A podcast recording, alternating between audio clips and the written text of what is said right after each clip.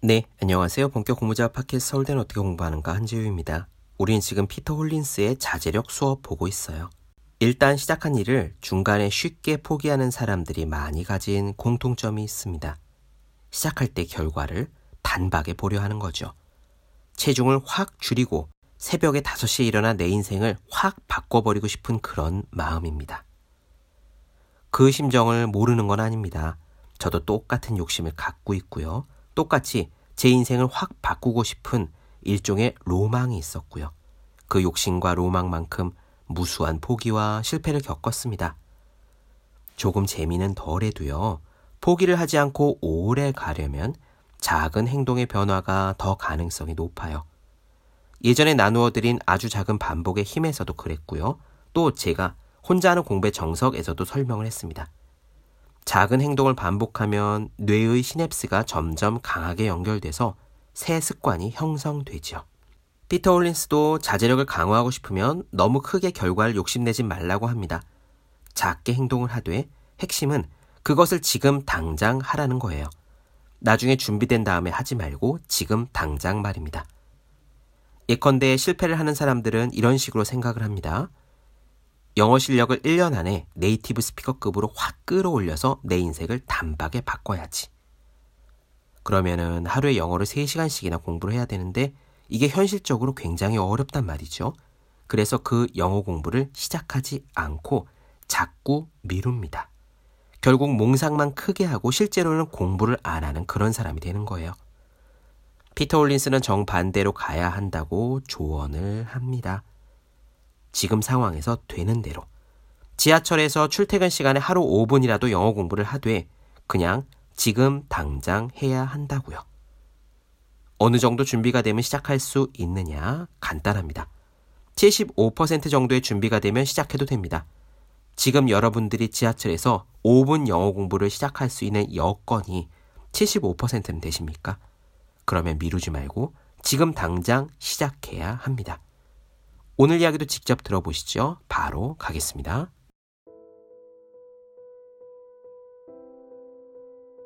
자제력을 발휘해서 목표를 이루고자 할 때 가장 흔한 실수는 자신의 행동을 쉽게 바꿀 수 있다고 믿어버리는 거다.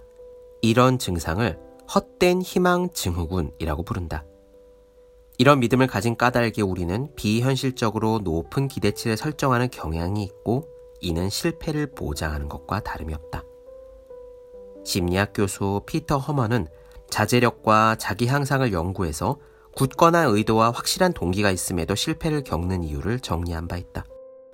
허먼은 많은 사람들이 극적인 변화를 추구하려는 경향이 있고 그 때문에 꾸준하게 지속할 수 없어 실패한다고 설명했다. 과도한 야망은 대개 그 목표를 성취하거나 변화하는 데 수반되는 어려움을 간과하게 한다. 단번에 거창한 변화를 이끌고 큰 목표를 성취할 수는 없다. 목표를 성취하는 과정에서 긍정적인 피드백도 필요하고 중간 성과도 눈에 보여야 하는데 애초에 비현실적인 목표를 세워놓으면 과정이 순탄치 않으니까 그렇게 될 리가 만무하다. 바꾸고 싶다는 희망을 실제로 이룰 수 있도록 유지, 꾸준하게 유지하고 자각하는 것이 핵심이다. 지금 달려가고자 하는 목표를 어떻게 정하고 있는가? 현재 자신의 능력을 객관적으로 정확히 반영했는가? 아니면 어려움 따위는 없을 거라고 생각하며 이상적인 목표를 세워 놓았나? 다시 한번 강조하지만 목표를 향해 꾸준히 나아가려면 반드시 헛된 희망을 피해야 한다. 현실적으로 계속해서 나갈 수 있는 방법을 생각하는 것은 자제력을 계속해서 발휘할 때 동기나 영감만큼 중요하다. 그 방법이 지금 당장은 힘들고 습관이나 사고방식을 상당히 많이 바꿔야 할 수도 있겠지만 분명히 원하는 결과에 더 가까워질 수 있다. 그런 면에서 미루는 습관은 게으름에 대한 합리화라고 할 수 있다. 자제력을 발휘해야 할 때 미루기는 완벽한 조건을 기다린다는 명분으로 게으름을 정다고 한다. 사실 모든 상황이 완벽해야만 할 수 있는 일은 없다. 자제력을 높이는 방법은 간단하다.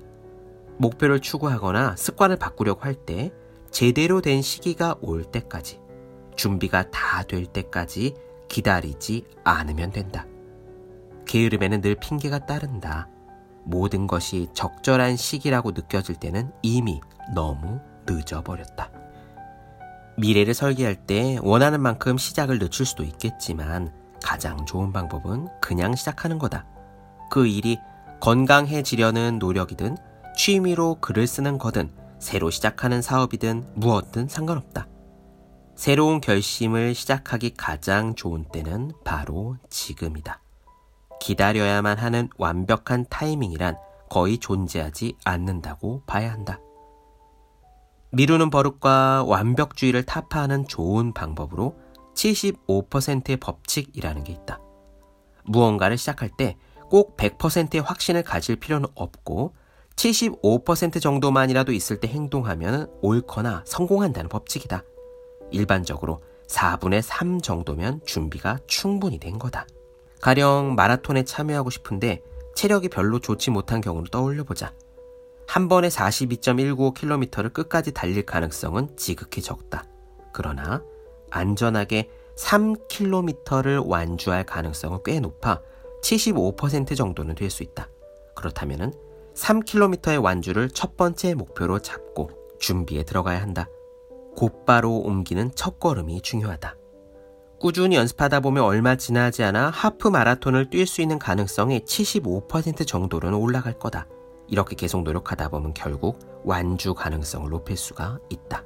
또 미루는 습관이 있는 사람들은 데드라인을 활용할 수 있다.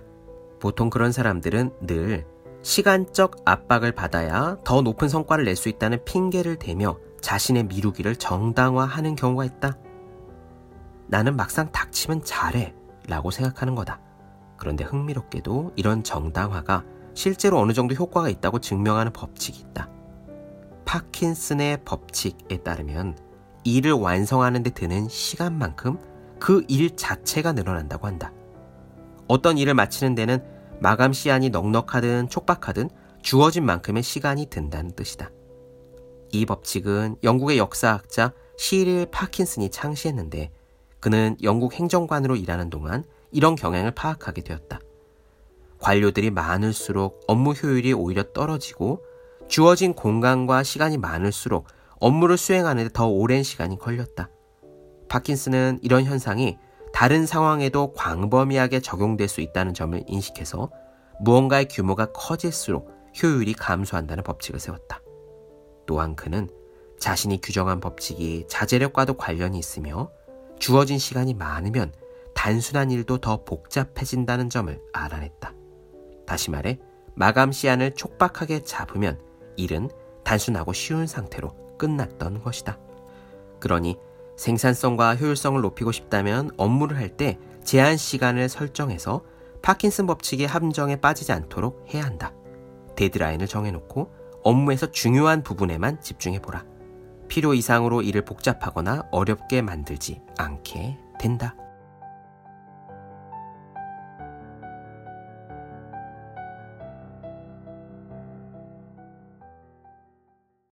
네, 본격 공부차 팟캐스트 서울대는 어떻게 공부하는가 피터 홀린스의 자제력 수업 나눠드렸습니다.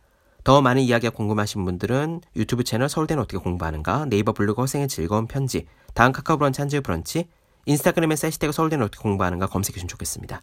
또 공부하시는 모든 분들을 위해서 어떻게 공부하는 것이 효율적인지 설명한 혼자 하는 공부의 정석 그리고 책상에 올려두기만 도 공부하고 싶어지는 365 혼공 캘린더 꼭 한번 읽어보셨으면 좋겠습니다. 분명 도움이 되실 거예요.